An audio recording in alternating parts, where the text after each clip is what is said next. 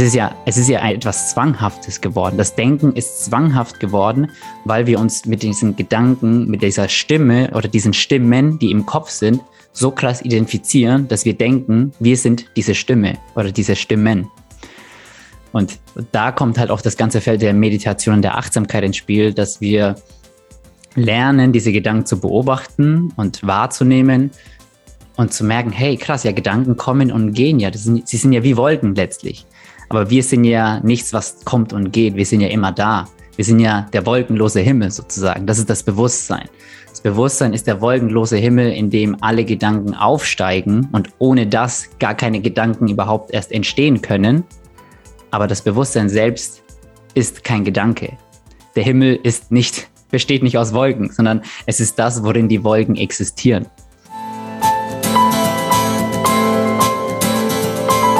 ThinkFlow Growcast. Ich bin Tim Böttner. Begleite mich auf einer Reise zu einem ganzheitlichen Verständnis von Bewegung, Gesundheit, Fitness und einem guten Leben. Werde der Experte für deinen Körper und Geist mit Wissenschaft, Biohacking und Leidenschaft, kombiniert mit der Weisheit unserer Vorfahren und der Natur. Ein Podcast mit Tiefgang.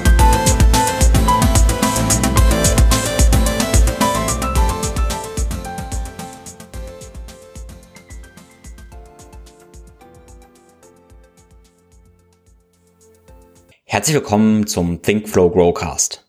Heute machen wir einen Deep Dive in das Thema Bewusstsein, in individuelle und kollektive Traumata und in den äh, Sinn des Lebens. Dafür habe ich Georg Menard Reyes zu Gast. Georg ist Podcast-Host des Podcastes Weisheit vor Wissen. Ich zitiere hier Georg einfach mal mit seiner Mission, damit wir einen Eindruck bekommen, wo unsere Reise heute und in der nächsten Episode, es wird ein zweiteiliger Podcast, hingeht. Die Mission von Georgs Projekt ist es, einen Ort für ganzheitliche Potenzialentfaltung und Systemtransformation zu schaffen. Die integrale Selbstverwirklichung des Menschen steht hier stark im Fokus, denn der Schlüssel zur Transformation und unserer Welt liegt im Inneren eines jeden von uns. Indem wir unser vollstes Potenzial entfalten, können wir unserer authentischen Lebensaufgabe gerecht werden, dadurch unsere Gaben bedingungslos mit der Welt teilen und damit wahrlich beim Erschaffen einer neuen Erde mitwirken. Gut, das sind große Worte und ich denke, deshalb ist klar, warum diese beiden Episoden insgesamt gute zweieinhalb Stunden werden, weil wir da eben doch tiefer reingehen. Wir sprechen viel über Meditation, über Dualismus und Non-Dualismus. Also ich sag mal ein paar Meditationskonzepte, die über, setz dich hin, mach die Augen zu, hinausgehen. Wir sprechen darüber, wie wir unser authentisches Selbst finden können und was für Blockaden es da eben gibt. Georg hat einen wunderbaren Prozess ausge Alle Links zu dieser Episode findest du wie immer in den Shownotes. Meine Takeaways und Einsichten findest du einerseits in einem YouTube-Video und in meinem Newsletter. Abonniere also sehr, sehr gerne meinen Newsletter und trete sehr gern der ThinkFlow Community bei. Das ist der Ort, wo du erstens noch Bonusinhalte zum Podcast bekommst, aber du eben auch diskutieren und dich austauschen kannst. Das Ganze ist kostenlos. Wenn du aus diesem Podcast Mehrwert ziehst, dann hilf uns, mehr Leute zu erreichen, indem du den Podcast auf den sozialen Medien teilst, direkt an deine Freunde und Kollegen weiterleitest und uns eine Bewertung bei Apple und Spotify hinterlässt. Vielen lieben Dank dafür. Ich bin auch sehr dankbar über die Unterstützung von Sponsoren. Die ermöglichen es uns, dir jede Woche eine neue Episode zu präsentieren. Schau dir also sehr gerne die Sponsoren für den Podcast an. Nun, lass uns reinspringen in das Gespräch mit Georg. Ich habe ihm erstmal gefragt, hey, was hat dich geprägt? Ich finde diese Frage immer sehr, sehr relevant, um zu wissen, wo das Denken und das Handeln letztendlich herkommt, was uns eben zu dem macht, was wir jetzt sind. Und habe eine ganze Menge Lorbeeren vorgeschickt. Also, let's go. Ja, danke schön, äh, lieber Tim. Also es war jetzt echt viel, was du gesagt hast und ähm, erstmal nochmal vielen Dank. Äh, mein Ego freut sich gerade selber die Worte. Ähm, nee, Spaß beiseite. Also ich fühle mich geschmeichelt von dem, was du gerade sagst und ähm, sehr interessant, weil du jetzt mit diesem Geerdetsein gesprochen hast. Äh, tatsächlich ist es eigentlich einer meiner Hauptthemen, ist die Erdung. Also wenn wir jetzt über Erdung eher über eine Grounding Fähigkeit sprechen und eine eher nach oben gerichtete, inspirative Kraft, dann bin ich jemand, der viel weiter schon immer, ich war schon immer in den, nach den Sternen, wollte ich immer greifen und äh, ähm, ja, keine Ahnung, das wollte ich einfach nochmal äh, gesagt haben. Die Frage von Weisheit, also genau, mein, Post, mein Podcast heißt Weisheit vor Wissen. Auf Englisch hatte ich immer Wisdom over Knowledge, aber dann wäre das auf Deutsch, wäre das Weisheit über Wissen und nicht, dass man das missversteht, das ist Weisheit bezogen auf Wissen ist, sondern dass einfach, für mich ist es so eine, so eine Hierarchie, wenn wir darüber nachdenken, ganz unten sind Informationen. Wenn wir die zusammenführen, entsteht Wissen. Und Weisheit ist sozusagen, wenn wir das transzendieren. Also wenn wir schon auch über eine Ebene hinausgehen, die mit rationalen, logischen Denken einfach allein nicht zu erreichen ist. Und während ich das sage, also ich, Weisheit ist für mich et, etwas sehr Wertvolles, eine sehr wichtige Tugend. Ähm, und das irgendwie, tatsächlich bin ich gerade im Prozess dabei, vielleicht mein Projekt umzubenennen, weil ich gemerkt habe, ja, ich, ich, ich weiß, ich habe viele Weisheiten aufgenommen, aber man kann Weisheiten sich auch schon aneignen, auch kognitiv, indem man Bücher liest, indem man von anderen Menschen, von weisen Menschen studiert. Aber das geht auch nur zu einem bestimmten Grund, äh, bis zu einem bestimmten Teil. Weisheit ist auch was richtig Verkörpertes. Es ist was, was auch durch direkte Erfahrung, Lebenserfahrung sozusagen zustande gekommen ist. Also zumindest meinem Verständnis nach. Und ich durfte dann immer mehr sehen, seitdem ich dieses Projekt ins Leben gerufen habe. Wow, krass. Ich bin noch so am Anfang. Und ich habe viel Wissen über Weisheit sozusagen wieder, aber diese verkörperte Weisheit, ähm, da bin ich auch ein bisschen sozusagen, da bin ich so aus, aus, so, aus so einer gesunden Demut irgendwie auch so ein bisschen, okay, ich, ich, ich, ich, ich identifiziere mich nicht mehr so stark damit sozusagen. Ich schaue darauf hinauf und das ist etwas, was ich mehr und mehr entwickeln möchte, aber ja, Weisheit ist auch noch viel, viel mehr. Verstehst du, was ich meine? Und ähm, sonst, also das war jetzt auch sehr eine sehr persönliche Erklärung. Was Weisheit auch noch ist, ist meinem Verständnis nach einfach ein, ein Wissen, ein Verständnis, das aus einer Ganzheit entspricht. Das, das dient nicht einem Individuum und es hat nicht nur eine begrenzte Perspektive, sondern Weisheit ist in der Lage, einfach das Ganze zu sehen. Und wenn ich Weisheit in mir habe, dann bedeutet das, dass ich sehr viel von der Welt in mir inkludieren kann sozusagen. Ich kann mich aus meiner begrenzten Perspektive rausbegeben, eine Perspektive, die ich vielleicht vorher noch nie hatte und vielleicht die sogar meine gegenwärtige Perspektive sogar bedroht und ich kann sie trotzdem offen annehmen und mir das anhören, ohne gleich es wegzudrücken oder, oder dergleichen. Ähm, ja genau, das waren jetzt auf jeden Fall einige ähm, Gedanken zu Weisheit. Ich weiß nicht, ähm, macht macht das soweit erstmal Sinn? Auf, auf jeden Fall. Ähm, ich denke, wie weit wir jetzt da von, den, ähm, von deiner Vorstellung auch noch erstmal ähm, abrücken, wo mhm. das geprägt hat. Aber wir tun es mhm. ein kleines bisschen. Also es macht auf, äh, für mich auf jeden Fall Sinn. Und ähm, genau, für mich ist Wissen eben auch ein, ein Weg, um Weisheit zu erlangen. Also ein legitimer mhm. Weg, um Weisheit zu erlangen. Du hast gerade das Thema Demut so ein bisschen angesprochen. Ähm, und ich denke, das ist eben, eben wichtig. Ähm, für meinen Teil würde ich niemals irgendwie sagen, von wegen Wissen ist irgendwie schlecht und wertlos. Nur Weisheit ist richtig, weil Wissen ist ein legitimes Mittel. Also diese Aussage könnte sogar ähm, eine Kontraindikation für Weisheit letztendlich sein. Mhm. ähm, nur genau, weil ich weil ich geerdet gesagt habe, ich weiß genau, was du meinst. Ähm, ich habe mit, mit geerdet auch verbunden, dass du sehr schön artikulieren kannst in einem mhm. äh, für für Menschen, die eben okay. denken ja. letztendlich. Ja, weil ja. Ähm, letztendlich sagt, in vielen spirituellen Szene sprechen irgendwie so, dass es nicht praktisch ist. So. Und das ist so ein, so ein Thema, so das ist zwar wunderschön, dann über hohe Ideen zu sprechen, aber ähm, das ist vielleicht irgendwie weise, aber wenn es nicht resoniert, dann mhm. ähm, ist es nicht hilfreich. Und ich finde tatsächlich, und das werden wir das auch wieder erfund, ähm, erkunden, wie deine, ähm, die, die Weisheit, die du auch gelernt hast, die du vermittelst, wie die aber trotzdem geerdet sind, auch in, in praktisch umsetzbare mhm. Dinge. Und das ist eben durchaus wichtig. Ja.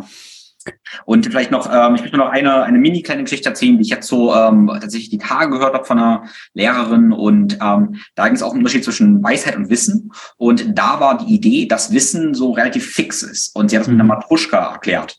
Also ähm, es gibt so diese äußerste Schicht von einer Matruschka, die man aufmachen kann, wo immer kleinere Figuren drin sind und die äußerste Schicht, ähm, die die nur eine Deutung zulässt, das ist eine Information, das ist Wissen, die ist wie für jeden gleich. Also ich kann irgendwas einfach lernen, ich kann, sag ich mal, das halbe Buch lesen und dann weiß ich das. Mhm. Ich kann es aber vielleicht gar nicht groß anders interpretieren. So, und ähm, dann gibt es aber Schriften, die tiefer gehen oder Gespräche oder was auch immer, ähm, die viele Interpretationsebenen haben, die immer anders resonieren. Und kann ich quasi immer wieder lesen zu unterschiedlichen Zeitpunkten und damit kann ich praktisch die inneren Ebenen von dieser Matruschka ähm, Zugriff nehmen. Und das ist mhm. diese Idee, dass ja das Faszinierende auch ist, wenn wir so die, die höchsten Wörter haben, die je gesprochen wurden. Also das sind ja ganz kurze Sätze über den Sinn von allem, Mhm. Offensichtlicherweise, wenn das aber nur Wissen wäre, was sofort so verständlich wäre, dann wären wir in einer Welt, wo alle gesund glücklich wären, ähm, dann hätten wir keine Probleme. Also ganz offensichtlicherweise funktioniert das so nicht. Das heißt, ähm, es gibt offensichtlicherweise eben Aussagen, die so viel Weisheit enthalten, dass trotzdem davon immer ein ganz anderer Teil extrahiert wird. Mhm. Mhm. Ähm, ja. Ich hoffe, das hat so, so ein kleines bisschen irgendwie Sinn ergeben. Ich fand das mit der Matruschka interessant. Die Idee, ja. Das kennen ja vielleicht viele, die Bücher zehnmal gelesen haben, die letzten zehn Jahre. Und jedes Mal hat man eine andere Ebene praktisch entnommen mhm. und ganz, ganz neu verstanden. Mhm. Ähm, und da steckt, da ist für mich dann diese Idee, ah, da steckt Weisheit drin. Ja. Genau, genau, genau. Und also ich finde es richtig schön, was du gerade sagst, weil da, da, da, das geht aber auch ein bisschen damit einher, auch zwischen den Zeilen zu lesen. So. Also wenn man jetzt auch mal sehr tiefgründige, auch teils spirituelle Texte mal gelesen hat, die sind, wenn du die jetzt nur auf einer reinen Sprachebene versuchen würdest zu deuten, würden die an sich gar keinen Sinn geben. Also da möchte ich zum Beispiel Menschen einladen, vielleicht das Tao Te Ching zu lesen. Das ist das alte chinesische Weisheitsbuch, ähm, das voller Paradoxien ist. Und Paradoxien sind ja für den Verstand ein, Re- also die, die, die, die, die dort hört auf, jede Logik zu funktionieren. Mit, mit der Logik können wir Paradoxien nicht verstehen, aber trotzdem, wenn man das liest auf eine bestimmte Weise, dann, dann wird man die, die darin enthaltene Lebensweisheit aufsaugen. So, man wird sie erfahren. Und das ist halt auch wichtig, dass wir das, wenn, wenn du auch von dem, was du gerade sprichst, dass wir das dann auch erfahren. Also Weisheit ist auch eine Erfahrung sozusagen. Das ist nicht einfach nur so ein, ein, also ich, ich spalte mein Sense-Making, weil wir kommen jetzt auch später zu Sinn. Sinn ist ja nicht einfach nur eine abstrakte Idee. Und Weisheit ist auch nicht einfach nur eine abstrakte Idee, sondern es ist wirklich eine Erfahrung. Aber dafür braucht es dann diese Qualität halt auch sozusagen, wenn die Sprache, all unsere Sprache ist ja wie der Finger, der zum Mond zeigt. Ist ja so eine, so eine schöne Analogie im Buddhismus. Und der Finger kann zwar zum Mond zeigen, aber wenn wir, wenn wir zum Mond gelangen wollen, dann können, kommen wir da nicht mit dem Finger hin sozusagen. Und Weisheit ist nur im Mond zu finden sozusagen. Ja. Und ähm, genau, äh, wie ich dazu gekommen bin, das war ja auch noch die Frage, so wer ich bin und wie ich äh, zu dem Ganzen gekommen bin. Ähm, eine Sache, die jetzt mir auch noch einfällt, die, bevor ich auf das andere eingehe, ähm, du meinst ja, ich will auch überhaupt nicht Wissen äh, verteufeln oder so, das ist absolut Wissen, super wichtig und wertvoll und auch an sich neutral, würde ich sagen. Also auch Wissenschaft ist komplett neutral.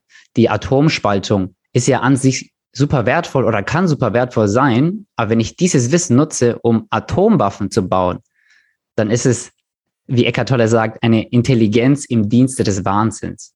Also wir nutzen Wissen, die Menschheit ist dann in, an einen Punkt gekommen, wo wir Wissen nutzen, um uns selbst zu zerstören. Das ist wie die Maus, die, die eine eigene Mausefalle entwickeln würde. So. Und, und das ist, wenn Wissen abgetrennt ist von einem tieferen menschlichen Verständnis. Und das ist Weisheit. Weisheit würde bedeuten, okay, ich tue mir selber Schmerzen zufügen sozusagen. Und das, das, das ist, war ein wunderschönes Beispiel. Das kann man nochmal sacken lassen. Das war super, super schön. Und ähm, ein Modell, wo ich jetzt viel nachgedacht habe, war, ähm, also ich benutze auch gern äh, Philosophie, diesen mhm. Containerbegriff. Und für mich ist ganz oft diese Idee, dass wir äh, Wissen haben, so als als einzelne Ideen so. Aber wenn wir dieses Wissen eben nicht einbetten in eine Philosophie, mhm. was auch Ethik, Moral und so weiter irgendwie umfasst, dann wissen wir eben nicht, ob wir diese Kernspaltung nutzen können, um für eine Kernfusion, um Energiekrisen zu lösen oder eben um die Menschheit auszurotten. Äh, deshalb, äh, genau, nutze ich vielleicht das, was du jetzt als Weisheit eben zeigst, nutze ich auch gerne als Philosophie über mhm. eben den Körper, die wir brauchen, um eben alles letztendlich zu vernetzen. Genau, genau. Und das, das würde ich auch sagen, das ist super wichtig bei Weisheit und Philosophie, ist das praktische Vernetzen, aber auch also umsetzbar machen und nicht einfach nur als nette, schön klingende Ideen zu haben, so Wohlfühl-Glückskekssprüche, die man sich, äh, wenn man sich schlecht fühlt, durchliest, sondern dass die auch, dass die ganz praktische äh, Konsequenzen haben können in unserem Leben. Und das ist auch, ähm, würde ich sagen, um die Überleitung zu meiner Person zu machen, das ist eigentlich etwas, was mich schon immer bewegt hat, schon immer diese tiefen existenziellen Fragen. Was ist das Leben? Wo kommen wir her? Warum sind wir hier? Und wie können wir aber auch irgendwie eine, eine, eine neue Erde verwirklichen? Also was braucht es wirklich auf der Welt? Ähm, und also was, was ist die Psyche? Was ist der Mensch? Warum, warum gibt es Leiden? Und warum bekriegen wir uns gegenseitig? Also das waren einfach Fragen, die mich immer schon sehr bewegt haben. Und ähm, ich bin einfach der Neugierde gefolgt und habe äh, Menschen studiert, äh, die mir Teilantworten gegeben haben auf diese ganzen Fragen. Und, ähm, und also ich finde es auch immer spannend, wenn, ich, du hast bestimmt auch schon mal die Frage bekommen, so jetzt auch wenn es um mein Modell geht oder so, äh, wo hast du das her? So, Me- meisten Menschen denken irgendwie, man hätte entweder etwas eins zu eins kopiert, oder man hätte sich etwas komplett aus dem Nichts selber erschaffen. So. Und, und es ist, im Prinzip gibt es keine Originalität wirklich, weil wir stehen ja alle auf den Schultern von Giganten. Und ich bin einfach jemand, ich, ich, ich studiere Menschen, ich, ich lerne Dinge und dann findet einfach in meinem Gehirn, ich, ich, ich verbinde einfach nur die Punkte, da finden einfach Vernetzungen statt und da ergibt sich einfach so ein größeres Ganzes. So. Das sind wie so Puzzle, die einfach zusammenkommen. Ähm, und das hat mich auch, also ich bin auch viele Umwege gegangen im Leben, keine Frage, aber das hat letztlich dazu geführt, ähm, zu dem, was ich heute ähm, mache, ähm, mich als Coach und auch als Speaker ähm, selbstständig zu machen und Menschen einfach darin zu unterstützen, ähm, diese Antworten auch ähm, erfahrbar in ihrem eigenen Leben zu machen, so, weil ähm, da gibt es ganz klare ähm, Blaupausen sozusagen, ähm, wo der Weg aber natürlich wieder selbst das Ziel ist. Ne? Ich meine, wir werden hier heute über sehr, sehr krasse Sachen sprechen und ähm, das ist keine Sache, die man jetzt von heute auf morgen realisiert. Und das ist auch nicht der Zweck davon, dass wir irgendwann an einem Punkt ankommen, wo die Erde wirklich endlich himmlisch ist und ein Paradies und wir sind alle super gesund und wir sind alle super verkörpert.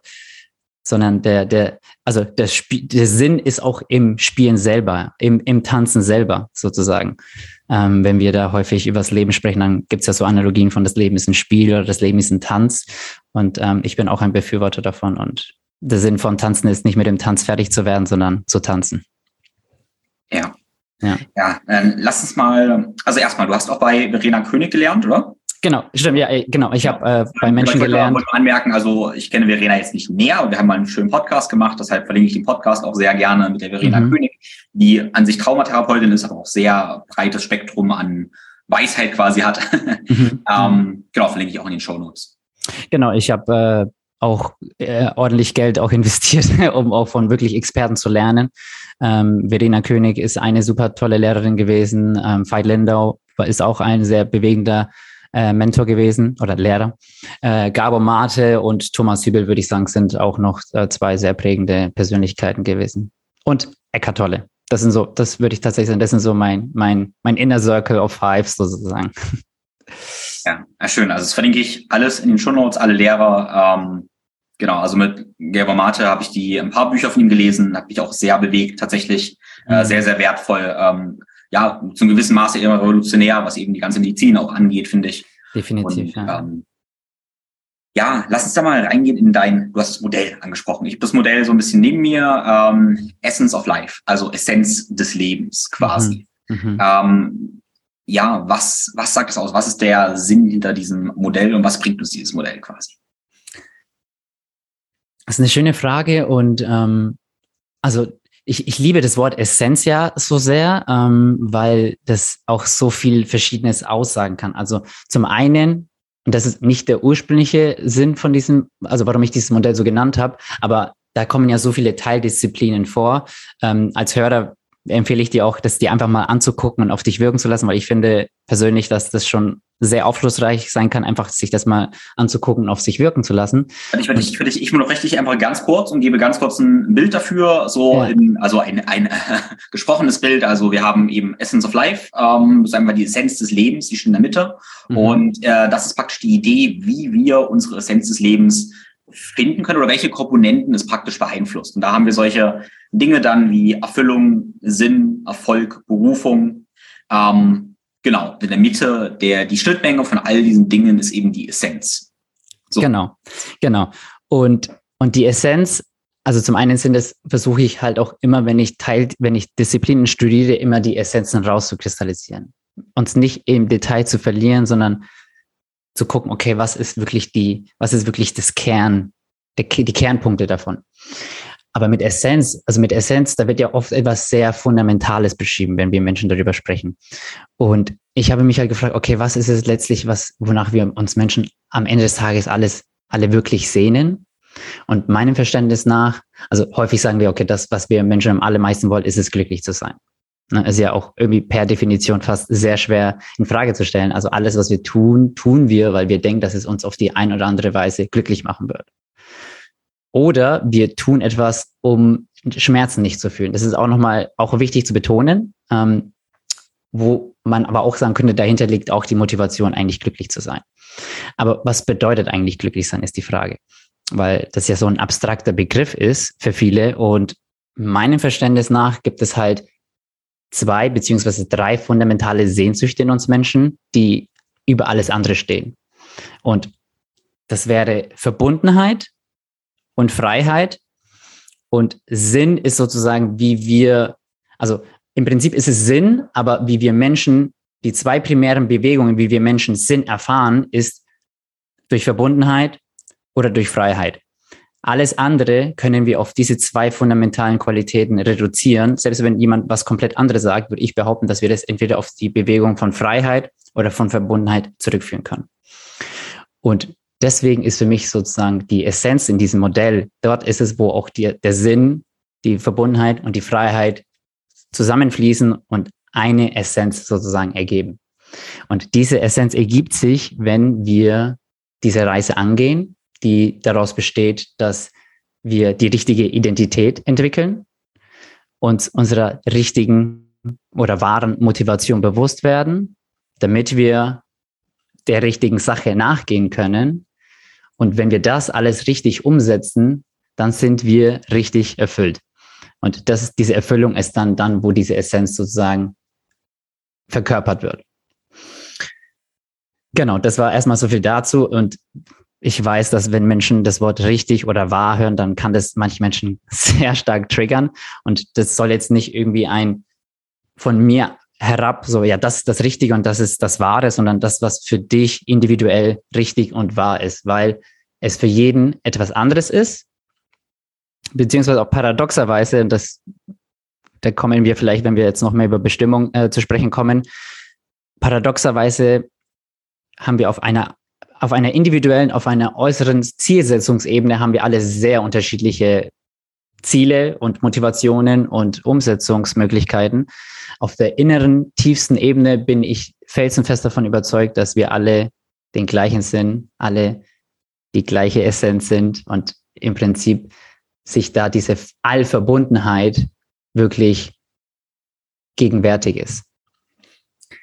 Ja. Ist, eine, ist, ist, ist ein krasses Statement. Ähm, ich Ich behaupte nicht, dass es, ähm, also ich will nicht, dass es jemand einfach so hinnimmt und glaubt, bloß weil ich oder irgendjemand das sagt, aber vielleicht jetzt am Ende des Interviews, vielleicht äh, macht es dann vielleicht für den einen oder anderen ein bisschen mehr Sinn. Ja, also erstmal, ich mag diese Idee allgemein, dass alles, was du sagst oder was ich sage, Einladung zu experimentieren sind. Und das sehe ich allgemein, alle Dinge eigentlich so, die ich lerne, ist eine Einladung zu experimentieren. Das kann heißen, ich denke darüber nach und experimentiere mein Denken mhm. eben darüber oder ich, ich schau mir eben an, wie ich handle, ob das irgendwie Sinn ergibt. Mhm. Und ähm, sag mal, ich, der, der Wissenschaftler in mir, und das, das trenne ich mich ja von dem klassischen Definition der Wissenschaft, der macht eben genau das. Also ich nehme einfach mal an, dein Modell ist wahr und probiere mit dieser Brille praktisch alles zu sehen. Mhm. Und äh, wenn das plötzlich überall stimmt, dann ist diese Theorie vermutlich wahr. Mhm. Und ich gebe dir recht, ähm, also ich, ich, also ich bin auch der Meinung, dass es Wahrheiten gibt, dass es universelle Wahrheiten gibt. Also es gibt Dinge, die sind wahr. Das, mhm. ähm, glaube ich, das bin mhm. ich mir relativ sicher. Ja. Ähm, ja. Ist halt auch nochmal, so dass ich jetzt unterbreche, ist halt auch immer sehr, also allein die Frage nach Wahrheit, also was ist Wahrheit, ne? Das, das allein ist ja schon so eine super interessante Frage, die die Wissenschaft ja nicht beantworten kann. Wir können ja nicht wissenschaftlich beweisen, was wahr ist. Wir können Tatsachen beweisen, wir können Experimente durchführen und gucken, wenn dies passiert, dann passiert das als jenes, als Konsequenz. Aber das Wort Wahrheit so wirklich mal auch wieder so zu kontemplieren und zu gucken, okay, was bedeutet überhaupt Wahrheit? Also das finde ich ja auch allein ist ja schon so eine spannende äh, Exkursion, die wir machen könnten, die wir vielleicht jetzt nicht angehen wollen, aber das wollte ich jetzt nochmal kurz irgendwie einwerfen, weil es ist nicht so einfach, wie die meisten Menschen denken. So. Ja, ja, es gibt verschiedene Ebenen ähm, von Wahrheit. Ich kann nur auch sagen, in der wissenschaftlichen Ebene ist Wahrheit das, was nicht falsch ist. Das ist ganz wichtig zu verstehen. Mhm. Also man stellt ähm, eine Theorie auf oder ein Theorem auf erstmal. Genau, ja, ja. Und ähm, dieses Theorem praktisch beschreibt irgendwas und dann sind eigentlich Wissenschaftler, die wir aufgefordert zu beweisen, dass es nicht stimmt. Und in dem Moment, wo wir nicht beweisen können, dass es nicht stimmt, stimmt es quasi. Mhm. Ähm, und das ist eben auch die Idee von der Relativitätstheorie und so weiter, dass das äh, Ideen sind, die bis jetzt die wahr sind, weil sie nicht falsch sind. Ja, mhm. das, mhm. Ähm, aber wenn es einen schwarzen Schwan geben würde, dann wäre die Aussage, dass alle Schwäne weiß sind, quasi auch falsch. Und das genau, ist, genau. ich will jetzt keine, keinen großen Ausflug daran machen, aber das ist eben die, das Problem an Verschwörungstheorien oder solchen Sachen, mhm. ähm, weil Verschwörungstheorien oft so gestrickt sind, dass man nicht beweisen kann, dass sie falsch sind. Und nach dieser vorangegangenen Logik sie deshalb wahr wären. Ja, ja. Aber d- das ist eben die Idee, dass die, das Paradox an dieser, an dieser, an dieser Aussage ist quasi, dass ich auch was ganz Verrücktes erfinden könnte, wo ich weiß, es kann einfach niemand sagen, dass es nicht stimmt. Mhm. Und in dem Moment ist es wahr, was ich sage. Das ist natürlich auch wieder ein Paradox, was eigentlich eigentlich falsch ist, aber das stimmt und und und man kann sich halt so heftig in dieser Diskussion verlieren, was es war, was es nicht war, und am Ende des Tages ist es halt auch wichtig, okay, dient mir das, ne? Also ist es auch wirklich, wie da kommen wir wieder zu dem Vorhin zurück, ist es auch wirklich praktisch, kann ich damit irgendwie auf die eine oder andere Weise mein oder das Leben von anderen Menschen auch wirklich konkret bereichern, weil sonst können wir auch über Wahrheit ewig lang und drei Tage diskutieren und philosophieren und am Ende des Tages sind wir überhaupt nicht weitergekommen. Ähm, deswegen ist es auch irgendwie auch immer wichtig, irgendwie, wenn wir sehr hoch gehen in die Sterne oder so, auch immer mit einem Fuß irgendwie ein bisschen äh, auf der Erde zu bleiben, weil ähm, sonst entstehen auch Philosophien, äh, in, teilweise, wenn wir uns mal gucken, was es für Strömungen in der Philosophie gibt, die sind so ungrounded in reality und so krass abgespalten von der menschlichen Erfahrung. Das ist ja auch schon wieder ein, ein interessanter Ist ja auch schon wieder interessant, wenn wir das gucken, wie wir uns Menschen so hart von der Realität abspalten können. Ja. Ja, also, das, also nur mal das als Gedankenexperiment, aber ähm, wie du selber gesagt hast, wir wollen da jetzt nicht zu tief reingehen, ähm, aber das vielleicht mal kurz so als, als kleinen Impuls.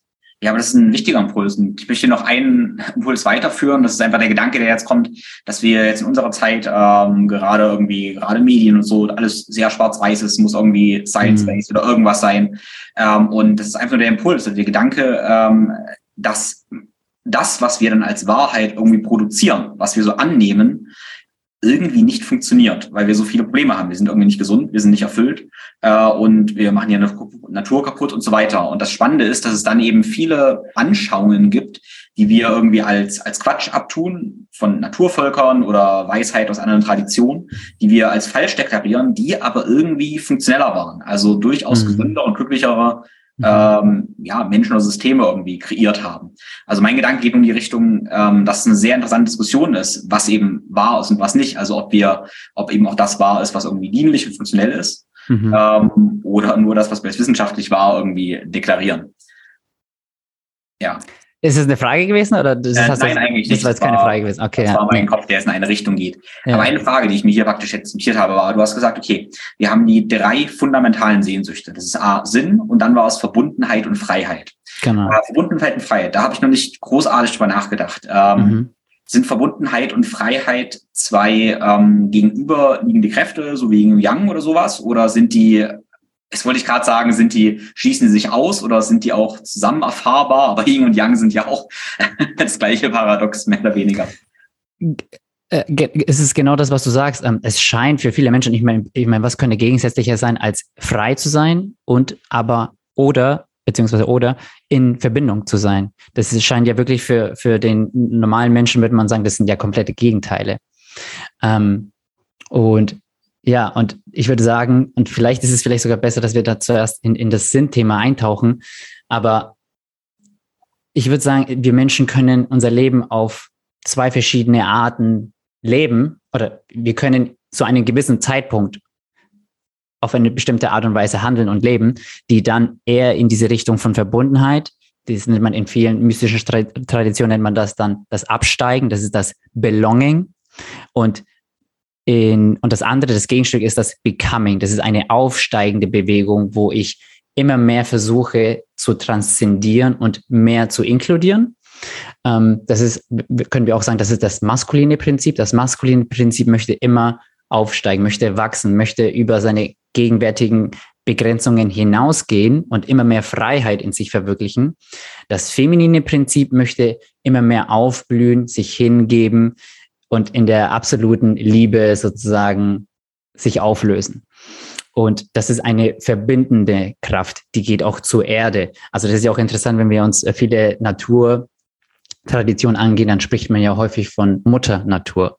Also die, die, die Erde ist immer eine feminine Kraft, während das Vater Himmel ist dann meistens eine maskuline äh, Qualität. Und wenn ich hier feminin und maskulin sage, dann meine ich damit keine Geschlechter. Es hat nichts mit Geschlecht zu tun. Das sind einfach nur universelle Bewegungen oder Prinzipien, die ohne die nichts existieren könnte. Und wir Menschen haben beides in uns. Also es ist auch wichtig zu sagen, dass wir Menschen beide, beide dieser Kräfte oder Qualitäten in uns haben. Aber die meisten haben halt zu einem bestimmten Zeitpunkt in ihrem Leben mehr hier oder mehr da einen Schwerpunkt. Ja, das war jetzt eine kleine Exkursion. Im Prinzip Verbundenheit und Freiheit sind am Anfang unterschiedliche Dinge.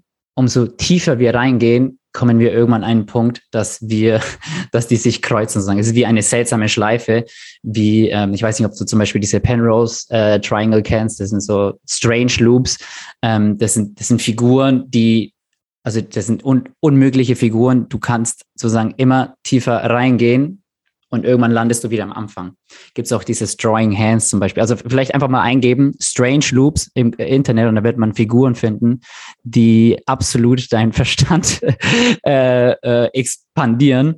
Aber sozusagen kann man sich das vorstellen. So irgendwann kommt man an einen Punkt, wo man in dieser absoluten Freiheit, in dieser absoluten Transzendenz ist. Und dann merkst du, oh krass, jetzt bin ich aber auch gleichzeitig allverbunden. Genauso, wenn ich in diese Verbundenheit immer tiefer reingehe, wenn ich mich immer mehr mit der Erde verbinde und immer tiefer reingehe und immer mehr mich mit einem Wir verbinde, dann komme ich auch irgendwann an einen Punkt, wo alles verbunden ist, dass ich sozusagen auch wieder grenzenlos bin. Und das wäre dann wieder eine Freiheit sozusagen. Aber das, also verstehst du, was ich meine? Aber das jetzt, das, das jetzt kognitiv, kognitiv greifen zu wollen würde, also das ist nicht möglich, das kognitiv zu greifen. Man kann diese Erfahrung machen. Ähm, aber um es jetzt mal ganz praktisch zu machen, es gibt auf jeden Fall Verbundenheit und Freiheit sind wirklich meinem Verständnis nach einfach sehr, sehr starke Sehnsüchte. Und es ist nicht so, dass es nur Sehnsüchte sind. Es sind im Prinzip sind das Facetten unseres wahren Seins, unserer wahren eigenen Natur. Wenn wir so drüber reden, dann klingt es so, als wäre das irgendwas Getrenntes von uns. Aber das ist meine tiefste Überzeugung und auch meine Erfahrung, ist Verbundenheit, Sinn, Freiheit, Glückseligkeit, Liebe, Wahrheit. Das sind alles Qualitäten von unserem wahren Selbst. Und deswegen ist auch bei meinem Modell sozusagen, weil wenn wir jetzt Wenn wir jetzt wieder auf, auf das Modell zurückkommen, wenn wir drüber nachdenken, okay, was will ich eigentlich in meinem Leben? Was, was ist es, was ich will? Was, was für T- Ziele soll ich mir setzen? Was soll ich tun? Vielleicht kommt ja jemand auf die Frage, ja, also ich will glücklich sein, vielleicht stelle ich mir irgendwelche Ziele, ich will glücklich sein, ich will Verbundenheit, ich will Freiheit. Aber das ist ja schon ein Problem, weil dann jagen wir unbewusst irgendwelchen Dingen hinterher, die uns das geben sollen, und merken dann, dass die uns überhaupt gar nicht wirklich näher bringen, dieser Sache. Und das ist das fundamentale Problem, wenn wir so, sozusagen sagen wollen, ist, dass wir einem Was nachjagen, dass wir uns Ziele aufsetzen, ohne uns überhaupt die Frage nach dem Warum gestellt zu haben. Ne, gibt es ja dieses, dieses bekannte Spruch von Simon Sinek, Start with Why. Also warum tust du, was du tust? Warum willst du, was du willst? Warum stehst du morgens überhaupt auf dem Bett auf? Ne, also das ist super wichtig, dass wir diese Frage nach dem Warum stellen, nach die Frage nach unserer Motivation, weil sonst merken wir irgendwann, spätestens am Sterbebett, fuck, ich habe komplett den falschen Karotten nachgejagt in der Suche nach Glück, nach Verbundenheit, nach Freiheit, und bin aber dem gar nicht näher gekommen. Und das, das will, das will niemand von uns. Das, deswegen ist es so wichtig, dass wir da wirklich diese Frage nach dem Warum, das ist die Frage nach dem Sinn unseres eigenen Handelns, dass wir die stellen. Und sozusagen die Mutter aller Warum-Fragen, wenn ich diese Warum-Frage immer oft genug stelle, dann komme ich bei der fundamentalsten Warum-Frage, die es, die es gibt. Und die ist es, warum bin ich hier? Oder warum gibt es das Leben? Also das ist die Frage von, was ist der wahre Sinn des Lebens? Das ist die Frage, die wir meiner Meinung nach uns alle stellen müssten, weil das ist die, die Frage nach dem Sinn ist am Ende des Tages die Frage, die alles andere informiert. Ne? Also das ist unsere, unsere tiefste Überzeugung übers Leben, und meine tiefste Überzeugung übers Leben informiert alles, was ich tue. Meine Beziehungen, meine Arbeit, was ich über mich selbst und über das Leben glaube, das ist ja nicht zu, davon zu trennen, was ich glaube, was letztlich das Leben wirklich ist. Und ja, und deswegen müssen wir da anfangen. Und deswegen ist auch die Frage nach dem Warum die Frage, die bei meinem Modell vor dem Was kommt, sozusagen. Aber, jetzt, jetzt ist es ja auch wieder so spannend, wenn ich frage, warum bin ich hier, dann impliziert es ja bereits wieder eine weitere Frage. Also das ist sozusagen, ich, ich denke da wie so an einen Baum, und wenn wir bei den einzelnen Blättern, bei den Details anfangen, dann, wenn wir da weiter nachfragen, dann kommen wir irgendwann bei Zweigen an, und wenn wir bei den Zweigen ankommen, dann sind wir ja auch noch nicht an der Wurzel angekommen. Wir müssen diese Frage nach dem Warum und immer, immer Warum, immer, immer weiter Warum fragen, bis wir dann irgendwann an der Wurzel ankommen, an dem Ursprung. Und wenn wir dann fragen, okay, warum bin ich hier, dann kommt automatisch eine weitere Frage hervor, und zwar zu fragen, okay, wer bin ich überhaupt? Also wer ist dieses Ich, das überhaupt diese Frage stellt? Das ist, das ist die eine Richtung, in die wir gehen können. Oder wenn ich sage, was ist der Sinn des Lebens, was ja die gleiche Frage ist wie, warum bin ich hier? Dann muss ich ja auch wieder fragen, okay, was ist überhaupt das Leben? Also was ist die wahre Natur des Universums? Wir können nicht einfach irgendwelche Fragen auf einer Ebene beantworten, ohne uns mit der tiefer liegenden Struktur beschäftigt zu haben. Weil sonst kriegen wir oberflächliche Antworten und müssen uns dann nicht wundern, dass wir dann nicht äh, die Ergebnisse oder die Antwort bekommen, nach der wir uns sehnen, sozusagen. Gut, das war jetzt eine lange, Dis- äh, eine lange Exkursion, um an den Punkt anzukommen, dass die Frage nach dem Wer, nach dem Wer bin ich, nach dem Was ist das Leben, was ist Wirklichkeit, das ist die wichtigste Frage, die wir uns alle meiner Meinung nach stellen dürfen, müssen, um wirklich eine Klarheit darüber zu bekommen, was wirklich wesentlich im Leben ist. Lass uns eine kurze Pause machen und uns beim Sponsor und meinen Empfehlungen für diese Episode bedanken. Und das ist Noordcode. Ein kohlenhydratreduzierter Lebensstil bringt viele Vorteile mit sich, aber auch Herausforderungen. Noordcode liefert hochwertigste Lebensmittel für einen ketogenen Lebensstil, wie zum Beispiel ketogene Öle wie C acht Öl, M C T Pulver, M C T Öl, aber auch Ghee und schimmelgeprüften Kaffee, reines Kollagen und ziemlich, ziemlich leckere Schokolade und ketogene Schokoriegel. Ich persönlich verwende das C acht Öl in meinem Kaffee gemeinsam mit etwas Kollagen. Das Ghee ist meine erste Wahl zum Braten. Und ab und zu, okay, ein bisschen öfter als ab und zu, genieße ich die zuckerfreie Schokolade und die ketogenen Riegel von Noordcode. Noordcode ist ein holländisches Unternehmen, was das Herz auf jeden Fall am richtigen Fleck hat. Mit meinem Code ThinkFlowGrow sparst du zehn Prozent auf alle Produkte bei noordcode Punkt com. Das ist Noordcode, N O O R D C O D E Punkt com, und der Code ThinkFlowGrow, alles groß und zusammen. Alle meine Empfehlungen findest du immer auf w w w Punkt thinkflowgrow Punkt com Schrägstrich Empfehlungen.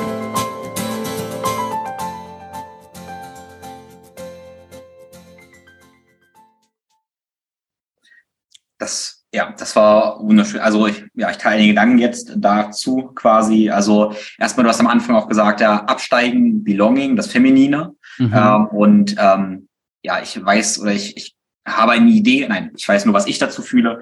Ähm, und ich konnte das sehr, sehr, sehr gut nachvollziehen. Und ich äh, schmücke einfach mal ganz kurz meine Gedanken aus. Und ich weiß, dass neunzig Prozent der Zuhörer das ähm, bestimmt nicht so nachvollziehen können. Aber vielleicht hilft es von irgendjemandem. Und ich habe dieses dieses Gefühl oder diese Erfahrung. Ähm, ja, du hast gesagt, das Feminin, das Absteigen ist das die Verbundenheit. Mhm. Und wenn ich zum Beispiel in Meditation oder eben auch in meinem Alltag irgendwie äh, immer liebender werde, immer verbundener mich fühle, dann ist auch dieses Gefühl, ich ähm, fühle mich verbunden mit meiner Partnerin, meiner Familie, aber auch meinen Mitmenschen, meiner ganzen Umgebung. Und aus dieser Verbundenheit ähm, habe ich das Gefühl, dass ich immer mehr umarme, und ich umarme immer mehr. Und das ist eigentlich viel größer als meine Arme. Mhm. Und dann umarme ich aber die ganze Welt, und dann da, zerreißt mich aber quasi, weil ich gar nicht so viel umarmen kann. Und in diesem Moment, das ist dieser Moment plötzlich, wo ich aus der Verbindung wieder in die ultimative Freiheit eigentlich irgendwie komme, mhm. ähm, weil ich plötzlich alles umarme. Und genau, genau das Gegenteilige, aber genau dasselbe Gefühl. Das ist ja das äh, interessante Paradox, was du angesprochen hast, ist aber, wenn ich in äh, die aufsteigende Energie gehe, wo ich mich von allem frei mache, immer mehr aufsteige, immer Äh, ja, leichter werde, immer höher werde und von irgendeinem Gefühl dann mich allen Dingen frei mache, aber irgendwann merke, dass ich äh, die Dinge bin, über alles drüber bin und damit in allem bin und dann durch dieses über allem, in allem, aber wieder die ultimative Verbindung habe und auch plötzlich da wieder in der gleichen Lupe ankomme. Genau. Ähm, das ist ein sehr, sehr schönes Gefühl. Ja, und ich, ähm, ein Punkt dazu noch, äh, zu dem, ja, dem, dem Sinn des Lebens. Das ist so eine riesige Frage und das ist eine Frage, die mich auch schon immer umtreibt. Ähm, also Punkt eins, ich habe es gerade daran gedacht, dass ich als Kind war ich immer fasziniert, äh, wenn ich die Sterne geguckt habe. Ich habe mich immer gefragt, ähm, gibt es eine Grenze im Universum? Und das ist so ein Paradoxon, äh, Paradoxon irgendwie, weil wenn es keine Grenze im Universum gibt, ähm, also unendlich kann ich mir nicht vorstellen. Also muss es eine Grenze geben. Da habe ich mich immer mhm. gefragt, was ist hinter dieser Grenze? Also das ist irgendwie ein Paradoxon. Also ja, genau, genau. Oder auch nicht. Könnte ja. man jetzt dann quantenphysikalisch da einsteigen und da ein paar Antworten konstruieren. Auf jeden Fall habe ich aber gemerkt, wie das immer schon die Frage war, was, was bedeutet das alles so? Was bedeutet das alles? Mhm. Und diese Frage zieht sich eigentlich durch mein ganzes Leben. Und ähm, den Punkt, den ich hier machen möchte, ist, dass diese Frage nach dem, nach dem Sinn, das ist so, die ist so krass und so komplex, dass wir dazu neigen könnten, eigentlich zu kapitulieren, aufzugeben, weil es einfach zu viel ist. Mhm. Das heißt, mein einziger Impuls ist jetzt, dass ich es sehr schön finde, diesen Samen zu säen und deshalb möchte ich dich auch im Podcast praktisch haben und mhm. dann zum gewissen Teil vielleicht auch Praktiken zu haben, die, wo ich dich noch fragen werde, mhm. aber letztendlich regelmäßig rauszuzoomen, aber sonst halt zu leben. Ähm, mhm. Weil ich stelle fest, dass wenn ich meine letzten fünfzehn, zwanzig Jahre eben reflektiere, war das immer so, ich verliere mich in den Dingen, im Leben, aber folge meiner Freude und wenn ich dann aber immer wieder mal Abstand nehme, Reflexion, kriege ich immer langsam Antworten auf diese Fragen. Aber mit einmal im Bootcamp, was der Sinn des Lebens ist, mit Anfang zwanzig, hätte ich das nicht gemacht. Also ich brauchte jeden Weg über Klettern, Crossfit, was auch immer, sechs Jahre Maschinenbau studieren und eben dieses Leben und die Reflexion dessen, um bessere Antworten auf diese Frage letztendlich zu bekommen. Mhm. Ähm, wie gesagt, vielleicht hätte es ein Ayahuasca-Trip Anfang zwanzig getan. Kein äh, wer weiß, kann ich nicht sagen. Kann ähm, auch nach hinten losgehen. Aber ähm, genau, der Punkt ist, dass diese Ideen total wertvoll sind, um durchaus auch die aktuelle Lebenspraxis einfach zu, zu reflektieren, in einer neuen Sicht zu sehen und dann eben Antworten auf die Fragen zu finden und sich nicht überfordert zu fühlen ähm, von der Bürde, was ist das Sinn des Lebens? Ich weiß es nicht, also bin ich ein schlechter Mensch, dann frage ich halt gar nicht weiter oder irgendwie sowas in der Richtung. Genau. Genau. Mhm. Ähm, zwei Sachen, die ich da dazu sagen möchte, die ich super schön finde. Ähm, das stimmt, die Frage nach dem Sinn, die kann uns wirklich wahnsinnig machen, die kann uns richtig mächtig Angst machen und das ist auch nicht äh, die Absicht von uns beiden. Also ich möchte hier jetzt auch nur Impulse mitgeben, mit denen man schwanger gehen darf und einfach mal einfach mit sich wirken lassen darf und ich bin auch davon überzeugt, weil es gibt ja Sinn und dann gibt es ja auch Sinnlosigkeit und dann denken wir, oh, Sinnlosigkeit hat ja keinen Sinn.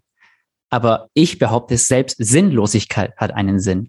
In dem höheren Sinn hat Sinnlosigkeit, es hat alles einen Sinn, weil wenn wir davon ausgehen, dass wir hier sind, um zu lernen, um zu wachsen, um zu erwachen, dann ist ja auch die Erfahrung von Sinnlosigkeit, von Schmerz, von Dunkelheit, von Abtrennung, die hat ja auch einen Sinn.